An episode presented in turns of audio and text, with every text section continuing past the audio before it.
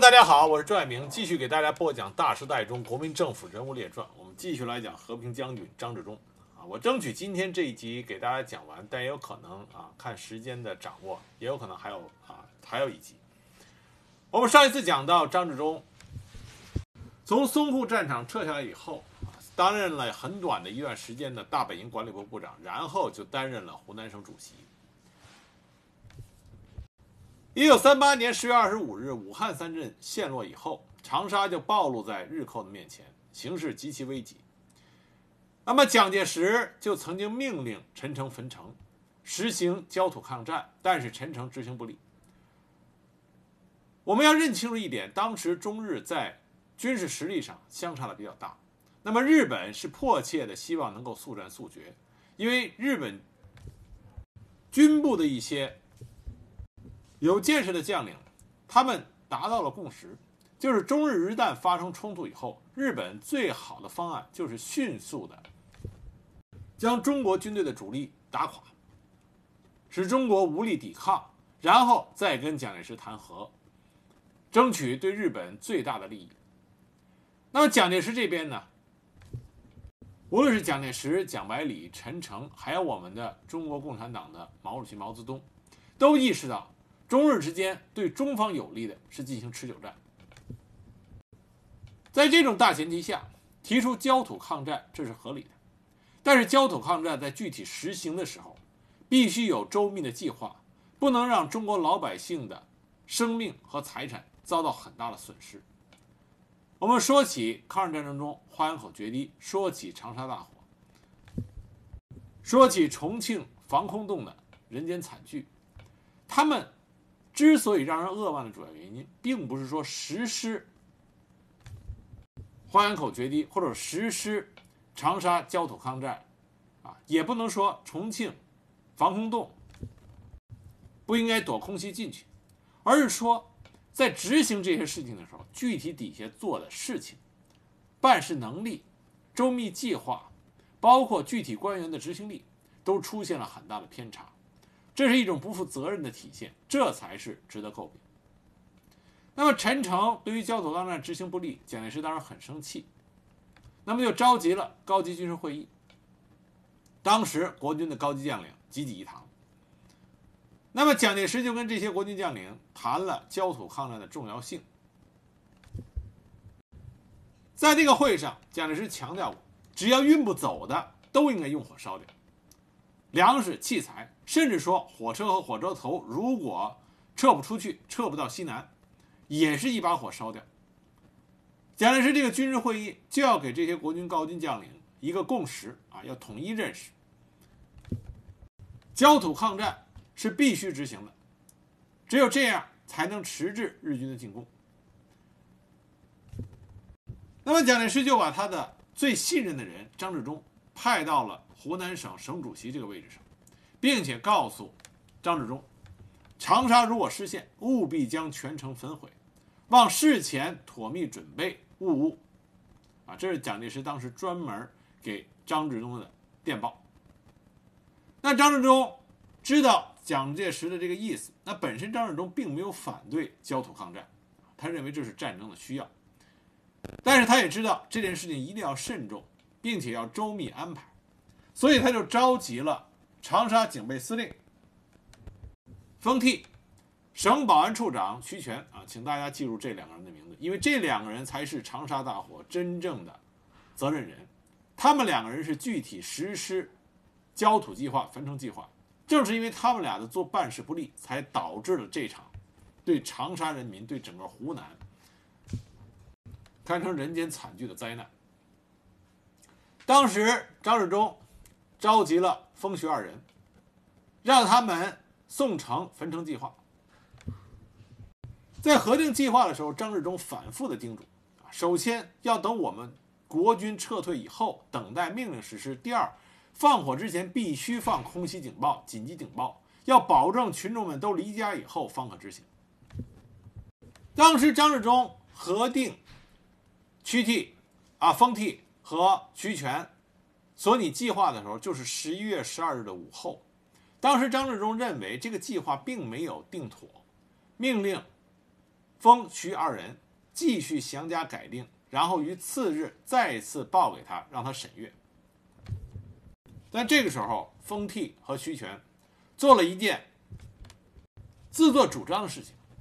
这两个人因为得知消息说日军很快就会打过来了，所以这时候心里已经完全慌张了，想的是赶紧把上面布置的工作做好，这样的话可以早早的撤出险境。因此，在没有得到张治中啊这件事情已经后来在调查过程中已经确啊确定了，就是在没有得到张治中允许的情况下，就已经开始将警备第二团编为二十四个队，分布到全市各区，武装自卫队也加入进来，并且命令以卡车装载汽油、火油等引火之物，散在街头巷口，专候放火工作之实施。也就是这边张治中还没有下令。说我们要放火了，还没有下这个命令的时候，这边已经迫不及待的将各种引火材料和放火的徽章遍布在了长沙的大街小巷。越是在这种情况下，这样就越容易引起下层执行人员的慌张和失误。而且据后来的调查显示，当时下层的秩序极乱。警察撤岗，秩序无人过问，市内的机关电话都已经被拆卸掉了，不通。结果最终，在十三日凌晨，也就是十二日的深夜啊，凌晨的时候，终于爆发了惨剧。这场人为事故的主要责任人是警备司令部、警察局和警备二团。当时以讹传讹，有个谣言就四处传播。说日军已经渡过了新墙河，啊，渡过新墙河就意味着长沙已经被日军兵临城下。可实际上，真实的战况是日军只是过了新河，这一字之差就造成负责放火的下层的这些军警人心惶惶，于是一个火苗被错误的点起，马上跟上去点火的人就越来越多。当时张治中睡得很晚，还没睡熟的时候，突然接到报告说城内起火。张治中急忙打电话，可是城内的电话全部都中断了，根本就没有人能向他报告发生什么事，也没有人能够接到他的命令去阻止这场惨剧。那么火势迅速蔓延，越烧越旺。一夜之间，长沙这座名城就成为了。劫后的瓦砾场。消息传开以后，惊动了国内外。蒋介石直接飞到长沙，把警备司令封替、警察局长文忠福、警备二团团长徐坤、省保安处长徐全，全部都抓了起来，专门派人进行调查，到底是谁的责任。最后，封替、徐坤以误信谣言、惊慌造窃。辱职殃民，罪不可恕。文忠福以未奉未奉命令放弃职守，经军事委员会高等军法会审，判处死刑。保安处长徐全也以惊慌失措、摇动人心，经军委会予以革职查办之处分。那么对于张治中呢？最后的定性是：用人失察，防范疏忽，呈请中央予以革职留任，责成善后，以观后效。当然，我们可以说长沙大火这件事情，各方都有责任。从蒋介石这个国家领袖来说，他就有责任。你既然想推行你的焦土政策，并且利用你的威望和权威，强行在让国军的高级将领都把焦土政策作为一个必须要执行的抗战主要的方针政策，那么你就要一定的保证，在执行的时候一定要周密、周密再周密。否则的话，就是惨绝人寰的人祸。那么，对于张治中来说，也要负的，也要负上类似的责任。你既然知道要点火，你必须要想到手下这些人他们出现的这种手忙脚乱、慌张不定的情形。你需要到基层去确定他们是怎么做的。否则的话，一个偶然的因素。就会产生像长沙大火这样恶劣的后果。当然，张治中在这件事情发生以后，一直是讳莫如深，很少会谈论长沙大火这件事情，并且也没有说起蒋介石强力推行焦土政策这件事情。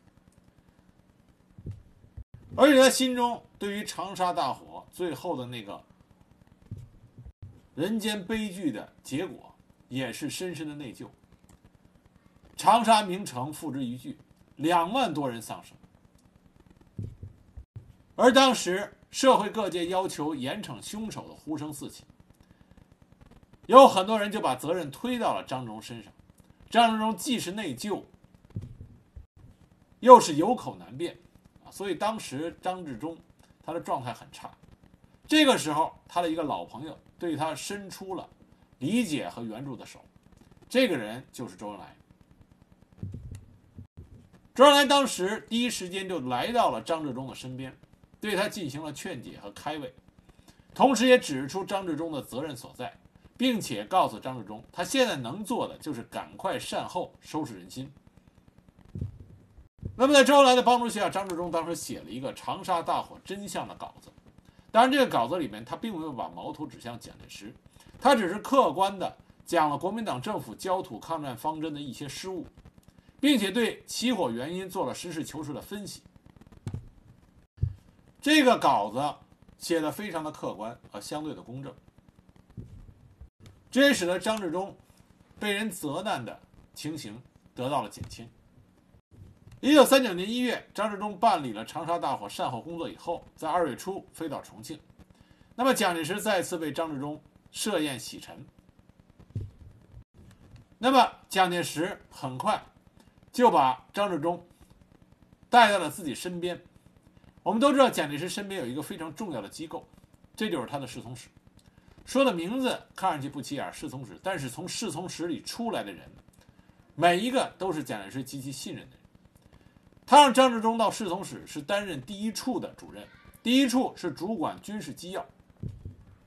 有的朋友就有疑问啊，原来有好奇的提出疑问，说张治中为什么在抗日战争后期好像不知道去哪儿了？实际上这个时候张治中是在蒋介石的蒋介石的身边，负责协调、推动、落实蒋介石指示的军事统辖指挥以及机要事宜。另外一个事情。就是对国民党军队的政工工作和党务工作进行了大力的推动。一九四零年八月三十日，他接替陈诚任国民政府军事委员会政治部部长。这个部是专管全国军队和军事学校政治工作机构的。在张治中的领导下，这个部制定被推行了军队政工纲领和军队政工典范。一九四一年三月，在中央训练团。党政干部训练班第十四期受训的时候，张治中主持调集了军队中上级政工干部，进行军队政工工作改制动员与培训。在他担任政治部部长的同时，一九四零年九月一日，他还兼任了三民主义青年团中央临时干事会书记长。蒋介石是以总裁的名义兼任三民主义青年团团长，那张治中呢，实际上是青年团的具体领导人和实施者。在他在任期间，主持和拟定了确定党与团之关系办法、确定党与团关系办法实施细则、检查党与团之关系及考核办法，这些都提呃提交到了中国国民党第五届中央常务委员会通过。所以在这个期间，虽然张治中没有在战场上与日寇血战，但是他在蒋介石身边，他和蒋介石的关系变得极为密切。蒋介石深知张治中这个人的性格。张治中书生意气，书生气很重。你对他推心置腹，他也会对你肝脑涂地。一九三九年秋，日军在广东钦中登陆，越过十万大山，攻取南宁，然后回兵扫荡、攻占昆仑关要地。国民党当时兵力并不少，但是作战不利，全军大败，举国震动。蒋介石亲临柳州召开军事会议，参加的人里边就有张治中，还有陈诚、白崇禧、林蔚、张发奎等等国军的高级将领。那么张治中在会上就认为，这次的失败主要是将不用命，士无斗志。为了挽回颓势，必须整顿军纪，严命赏罚。他当时就建议，啊，他当然事先啊先约会了陈诚、白崇禧、张发奎、林蔚这些当时主持作战的啊高级将领，他建议他们在会上做出检讨，并且自行处分，从白、陈、张，一直到下边的军师旅长，都或降一级，或记一次过，或革职查办，或交军法审判，开列名单送请蒋介石定夺。蒋介石认为很好，当即在会上宣布，一时之间全军震动，士气为之大振，然后就打了昆仑关大捷。张荣另外一个重要的军事贡献，就是在刚开始从七七事变开始啊，蒋介石在全国设置了我们都知道十二个战区，那么大本营直接指挥十二个战区都有不便，所以呢，蒋介石就开始设立了行营，比如说有西南行营，白崇禧为主任。天水有西北行营，程潜为主任，但行营这一级呢，就多就把这个军事指挥多加了一个层。而在实际的作战之中，大家发现行营有点鸡肋的感觉，呃，就加的这一层呢，它一方面代表了蒋介石在指挥军事，但又呢不能不根据下级的要求向大本营提出申请。这一层地位上。非常的不明确，就它到底算是个什么样的功能，很不明确。所以后来张治中根据实践上的这种负面的效果，就跟蒋介石建议撤销行营一级。蒋介石经过慎重考虑，同意照办。还有像蒋介石终于把国民政府的势力发展进了四川，所以他很开心，他又想兼任四川省主席。是张主张治中跟他力荐说这样不好，说第一你做得好是应该的，做得不好有损威信。你已经是行政院长，又是省主席，主席决定的事要不要行政院长同意？你自己变成指挥自己不成体制，中央人才有那么多，物色一两个省主席应该不成问题。所以蒋介石当时就听从了张治中的意见，没有去兼任四川省主席。正是因为蒋张治中和蒋介石的关系很密切，所以他基本上在蒋介石面前是没有遮拦，想说就说什么的。一九四二年，在黄山，蒋介石的官邸举行军事汇报，当时张治中就慷慨陈词，他说：“当前高级干部思想保守，怯于改革，不求进步，充满着畏难苟安的习气，毫无创造进取的精神，一天天老大腐败下去，党内外到处充满不满的呼声。”如继续每况愈下，前途将不堪设想。他还说，目前物价飞涨，政府无法制止，一般人民和公教人员生活艰苦到了极点，主管无法解决，行政院尤应负主要责任。他这相当于直谏给蒋介石。蒋介石当时就说：“大家都这样，我有什么办法？我只有一人决心累死算了。”然后生气的就出去了。何应钦当时还跟张治中说：“文白，你何必说这么多？”啊，但是张治啊，张治中就是这样的人。有什么话就要敞痛痛快快的说出来。像一九四二年，蒋介石想去印度出访，征求大家意见，张治中当时就反对了，说你是一国元首，要是罗斯福或者丘吉尔邀请您去华盛顿、伦敦访问是可以的，现在您去访问印度，接受英国殖民地总督的接待是不合适的，看不出来有什么意义，而且也会引起英国的猜疑。结果蒋介石当时没有听从张治中的话去了。结果带了一肚子气从印度回来。张治中在重庆还曾经跟蒋介石说过：“说现在有一种不好的现象，大家不敢讲话，显得衰老消沉，不是一个革命党内应有的气氛。请您多多鼓励大家说，发扬自我批评和相互批评。”蒋介石当年就说：“为什么大家不讲话？”张治中就说：“不讲话是因为不敢讲，也不愿讲。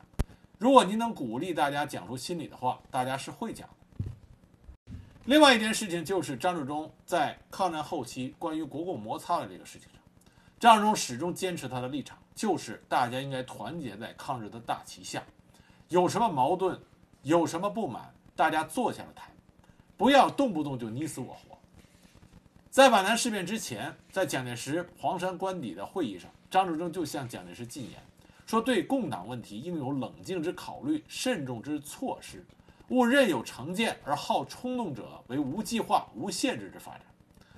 那么蒋介石当时听了以后没有出声啊，没有发表任何评论，但背地里却指使顾祝同和上官云相就发动了皖南事变。在皖南事变发生之后，张治中又向蒋介石反映了三件事儿：第一个，说美国总统罗斯福私人秘书访华，约见了中共代表周恩来。在军委会召开的党政军联席会议上，有人主张把周恩来软禁一天，不要让他和美国罗斯福总统的私人秘书见面。说第二件事，军令部对新四军的处置提出了甲乙两案，甲案为明令撤销新四军番号，乙案为不撤销番号。不撤销番号，任其北上。张治中当时的主张是两岸并成合夺，白崇禧力主只成甲案，就是撤销新四军番号，并且为了这件事情对张治中厉声的斥骂。第三件事情，军委会办公厅于新四军事件之后通报各单位，今后行文一党一律改成监党。张治中跟蒋介石说，这三件事将会导致两党全面破裂，抗日统一战线危在旦夕。所以他上书请请求蒋介石加以纠正，蒋介石是既不搭理也不回复。那么皖南事变的事情一经公布以后，当时国内外都震动，啊，冯玉祥是大骂何应钦搞阴谋，于右任当时愤然地说何应钦骗了我，连孙科都表示忧虑，那么更像国民党的左派啊，无论是宋庆龄、何香凝、刘亚子，他们都纷纷的通电表示反对。罗斯福总统的代表，他的私人秘书也正式的向蒋介石提出声明，在国共纠纷未解决前，无法大量援华。英国政府也表示希望蒋介石停止国内的冲突。国内外反对反对之声四面八方。蒋介石这会儿自知不好处理，于是就指派张治中和张冲去和周恩来谈判解决办法。张荣见到周恩来，首先就表示歉意。他说：“这是少数人的过激行为，希望能够和平解决，不影响两党的团结和抗战大业。”当然，周恩来是站在我党的立场上，要求将这件事情啊严肃的处理，这个问题很严重。那么张治中就说：“事已至此，总得设法和平解决为好，希望以全局为重，以抗战大业为重。”那么当时周恩来代表中共提出了六项要求，那么张治中。就把这些要求抄报给了蒋介石，蒋介石当时置之不理，谈判就终止了。但是问题总要解决，尤其是美国的那边压力的很大，因此国共双方为这件事情的解决也是谈判不断进行。一九三二年秋，中共中央派来林彪到重庆参加谈判。林彪是黄埔四期张治中的学生，所以蒋介石就派张治中负责。张治中和周恩来、林彪对谈，谈了八个月之久。最后，周恩来提出了四点意见，这四点意见已经和之前的六点意见相差了很多。之前刚开始，周恩来提出的六项要求是非常严厉。那六项要求是：一、取消一月十七日反动命令；二、惩办祸首何应钦、顾祝同、上官云相，恢复新四军番号；三。恢复叶挺自由，释放被俘干部将士，抚恤死难将士。四、逮捕各亲日派首领，交付国法审判。五、停止华中几十万大军的剿共战争，平毁西北的反共封锁线。六、严整抗日阵营，坚持抗日到底。这是刚开始的六项要求。那么，经过反复的谈判之后，中共已经变成了四点啊要求。哪四点呢？一党的问题在抗战建国纲领下取得合法地位，并实行三民主义，中央也可以在中共地区办党办包。二军队问题，希望编四新四军十二个师，按照中央军队的待遇。三陕北地区照地区改为行政区，其他各区另行改组，实行中央法令。四作战区域原则上接受中央开往黄河以北的规定，但现在只能做准备布置，战事完毕保证立即实施。张治中认为，从原来的六点要求变成现在的四点意见，中共已经做了很大的让步，表现出来了诚意，应该予以接受。但是蒋介石仍然是坚决拒绝，和谈只能又一次终止。到一九四四年五月，中共中央又派林祖涵到重庆继续谈判，蒋介石派张治中和王世杰为代表参加，这一谈又从五月谈到了十月底。中共当时提出的是组织联合政府、召开国事会议等主张，但蒋介石再一次一口拒绝。所以说，张治中啊，在抗日战争末期的时候没干别的，就是代表着蒋介石和中国共产党谈了又谈，谈了又谈。一九四四年十一月，美国总统罗斯福派了私人代表赫尔利来到中国，表示愿意调解国共两党的争端。国共双方表示同意。当时中国共产党代表是周恩来，国民党代表是张治中和王世杰，再加上美国的代表赫尔利，三方从十一月谈到了一九四五年的夏，双方各提条件，关键是蒋介石坚持不肯立即结束党治。双方面的谈判是断了又谈，谈了又断，时从时紧，一直谈到日本宣布无条件投降。那么这个时候，谈判发生了一个重大的转机。这个转机是什么呢？就是早在1943年，蒋介石就曾经问过张治中，说：“我想请毛泽东到重庆来，我们当面谈一些问题，你看好不好？”张治中当然听了，完全同意，说：“我完全赞成。”但是当时蒋介石写了一封邀请信给毛泽东，啊，给毛主席，但是由林彪带回到延安以后杳无音讯。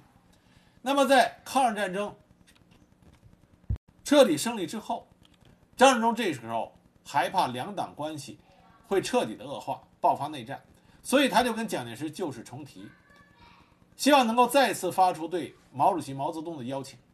蒋介石当时就同意了，连发了三个电报。至于说蒋介石当时假想毛泽东会不会来，这个我们现在很难给一个定论。但真正的结果就是，毛泽东欣然同意。那么，正是张治中作为和谈代表，和赫尔利一起坐专机到延安，把毛泽东于一九四五年八月二十八日接到了重庆。而且，毛泽东、毛主席在重庆居住的地方就是张治中的官邸桂园。而张治中本人再次担任双方谈判里边国民党方面的首席代表。国民党方面是张治中、张群、王世杰、邵力子；中共方面是周恩来和王若飞。双方面谈了四十三天，从八月二十九日到十月十日，谈判共二十七次。蒋介石、毛泽东两个人直接面谈六次，最终迫于形势，不得不妥协，终于签下了在那个大时代里边的一个重要协定，就是双十协定。在签好协定之后，张治中亲自送毛泽东、毛主席回到了延安。为了保证双十协定能够切实的执行，美国总统杜鲁门派了特使马歇尔来到中国，促进国共双方履行双十协定。一九四六年一月，军人军事三人小组成立，整军方案完成，东北停战达成协议。这个最高军事三人小组是谁呢？张治中、周恩来、马歇尔。当时北平军调处执行部是执行机构，三人小组是核心。当时争论最大的就是整军方案，马歇尔是门外汉，真正落到实处还得是张治中和周恩来两个人商量。当时马歇尔还出过一个笑话。就是在初稿里边，居然规定中共在海军和空军方面都占有百分之三十的力量，当时把老蒋气得够呛啊，把蒋介石气得够呛。但后来跟马歇尔具体说了一下当时中国的情况，马歇尔这才重新改了方案，将这一条完全删去。在刚开始，双方面有很大的差距，中国共产党中国共产党初步要求是十六个军，四十八个师。蒋介石始终坚持十二个师，说这是国民党中央所能允许的最高限度。后来中国共产党让步，希望整编为二十四个师，最少二十个师。张治中为这件事专门和蒋介石做了长谈，说中国共产党本来拥有正规军一百万，民兵二百万，现在愿意从四十八个师的要求降为二十四个师，最少二十个师，这是很大的让步，我们可以考虑接受。并特别指出，国军整编后缩成五十个师，仅指陆军，另外还有海军、空军，陆军中还有其他兵种，如宪兵、工兵、炮兵、轻重兵等等，中共是没有的。我们仍然占有很大的优势，希望能够达成协议。当时蒋介石对张治中的这种态度非常不满意，两个人经常争论的面红耳赤。据说有一次两个人争执的时候，正好马歇尔来，马歇尔用英语问到底发生了什么事情，蒋介石直接就用中文回答说：“我正在和共产党代表谈判。”张治中连忙示意翻译，不要直接翻译。所以可见当时蒋介石对张治中的意见极为不满。即使这样，在张治中、周恩来的共同努力下，最终还是达成了协议，通过了整军方案。并且交付北平军调部执行并检查各地两党的军事冲突。张治中当时就陪着周恩来和马歇尔坐了专机到各地视察，他们去了北平、张家口、吉宁、济南、新乡、徐州、归绥、太原、武汉、延安，最后再到重庆。在这期间，张治中第三次到了延安，当时中共中央还为张治中和马歇尔举行了盛大的欢迎晚会。张治中做了一篇重要的讲话。可以说，张治中在抗日战争胜利之后，呕心沥血的想让国共双方达成和平协议，共同联手去建设和恢复经受了巨大创伤的中国。但他所有的努力，只达成了文字上的协议，而实际上，一九四六年。蒋介石悍然发动了大规模内战，张治中所有的努力都付之东流，所以张治中心灰意冷。那么后来，有人就问，张治中在和呃在达成双十协定和整军方案之后啊，签订这些之后，到后来，蒋介石战场上节节败退，又想起张治中，让他继续去跟。中共和谈，那么在这两个期间啊，两次担任和谈代表中间，张治中去哪儿了呢？张荣这个时候是在西北，是在新疆。一九四四年十一月，新疆伊犁发生了暴动，消灭了国民党驻军，成立了东土耳其斯坦共和国，这是典型的分裂中国当时的一个行为。一九四五年八月，伊犁、塔城、阿山三区的民族军队武装进逼马纳斯河对岸。形势十分紧张，新疆当时成了汪洋中的一条船，非常的危险。蒋介石知道以后，立即采取了措施，命令张治中以国民党西北行营主任的身份飞抵新疆进行调处。蒋介石给他的任务是振奋士气、安定民心，找出发生事变的原因。一九四五年九月十三日，张治中从重庆飞往乌鲁木齐。当天下午，驻乌鲁木齐的国民党第八战区司令长官朱绍良就向张治中汇报了。乌鲁木齐随时被攻打的危险境况。张治中当时十分明确的认为，新疆的问题只有遵循和平的路途径来解决。当时他就和苏联驻乌鲁木齐总领事谢耶夫，哎，呃，是叶谢耶夫共同合作进行调解。经过重重的努力，曲折的谈判，在一九四六年春，国民政府与伊塔阿三区代表签订了和平解决争端的条款。成立了由各族人民代表参加的民主联合政府，张治中兼任省主席，提出了和平、统一、民主、团结的施政纲领和增强中苏友好的外交政策，使新疆问题暂时得到了和平解决。虽然张治中主政新疆的时间并不长，但是他制定了很多有利于新疆的政策，其中包括改组省政府，成立由各民族代表的民主联合政府。实行省县参议员、专员、县长民选，逐渐消除大民族主义啊、大汉族主义和一切由汉人包办的现象。二、休养生息，免捐减税，中央财力资助，减轻当地人民的负担。三、坚持亲苏政策，实施联苏合共政策。四、对于民族纠纷，采取忍让和宽大态度，大事化小，小事化了。有人说张治中执行这个政策里边，过分的。纵容了新疆的民族分裂主义，但这里你要认清一个事实，就是当时是刚刚发生了三区革命。如果这个时候针锋相对的话，国军的力量在新疆的力量还不足以和民族分裂势力还有背后的苏联相抗衡。与其这样，不如先暂时使局面缓和下来，再从长计议。啊，这是张治中当时心里想的。那么在担任新疆省主席的时候，张治中还做了一件重要的事情，就是周恩来和邓颖超到重庆张志家的啊张治中家里拜访，周恩来就提到说，在新疆，中国共产党有一批同志被盛世才逮捕关着，生死不明，希望张治中过问此事，释放这些共产党人。张治中就答应了。他到乌鲁木齐以后，就派屈武等人多次去狱中探望和了解情况，并且改善了囚禁共产党人的生活条件。另外一方面，张治中打电报给蒋介石，分析关押共产党人的利弊，提出释放共产党政治犯的和平意愿。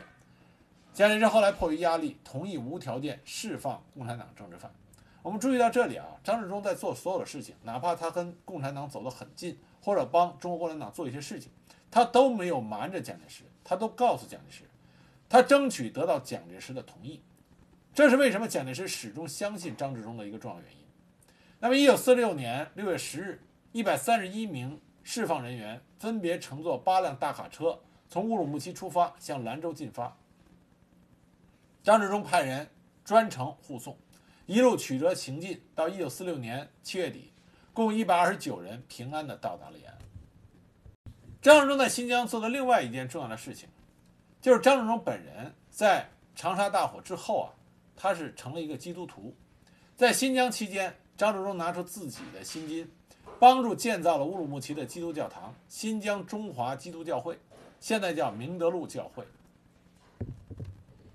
正是在他的帮助下啊和扶持下，创建了新疆中华基督教会啊这个组织。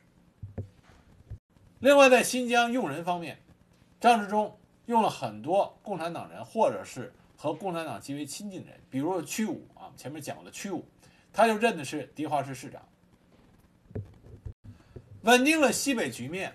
一九四八年六月下旬，这个时候国民党在军事、政治、经济上都每况愈下，已成颓势。蒋介石从西安就打电报约张治中到兰州相见，两个人一起待了七天。张治中为蒋介石仔细地分析了军事、政治、经济的形势，认为绝不能再拖下去，只有改组政府，放弃戡乱，实行停战，恢复和谈，才能挽回。但蒋介石对张治中的建议犹豫不决。一九四八年八月，东北解放，华北大部解放，平津吃紧。蒋介石再次征求张治中的意见，张治中依然是力主蒋介石出来倡导和平，放弃战乱。可是蒋介石说：“如果要和，我就得下野。现在不是我下野的时候，所以又一次拖延了张治中的建议。淮海战役彻底失败，白崇禧发电报对蒋介石逼供，蒋介石被迫发表了元旦文告，宣布隐退，将总统职务交给李宗仁担任代总统。而李宗仁上台之后，就宣布愿以中共所提的八项条件为和谈基础。当时国内和谈的空气非常的浓郁。”国民党行政院就通过和谈代表，又一次将张治中推到了首席代表这个位置上。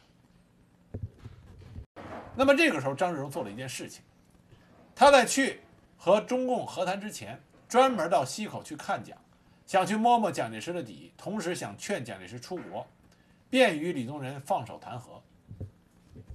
那么当时张治中去西口两次。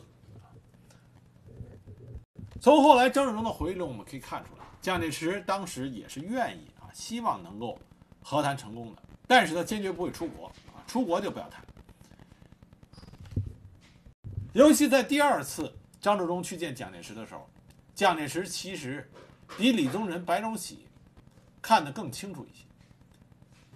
当然，蒋介石是希望划江而治，但他也跟张治中说，必要的时候可以让步到。湖北、江西、安徽、江苏四省和汉口、南京、上海三市联合管理，但我方不能先提出来。从这点上看，蒋介石实际上比李宗仁、白崇禧要看得明白一些。当时代表李宗仁任代副啊代总统的国民政府去北平和中国共产党谈判的这个和谈代表团一共是六人。张治中首席，其他人是邵力子、张世钊、黄绍竑、李啊李征、刘斐，而张治中任代表团长。那么这次和谈是和平将军张治中最后一次坐上谈判桌。他依然做出了不懈的努力，但是当时的大环境、局势已经意味着他的和谈不会取得成功。而这次和谈，也让一直追随着蒋介石的张治中，彻底离蒋介石而去了，加入到新中国的怀抱。那么今天时间有所限制啊，我今天先给大家讲张治中，和平将军张治中讲到这里。那么下一集呢，我在最后讲一讲张治中是如何进入到新中国的怀抱，以及在新中国建立之后，他是如何。度过的他人生最后的那个阶段，下一集我会给大家讲。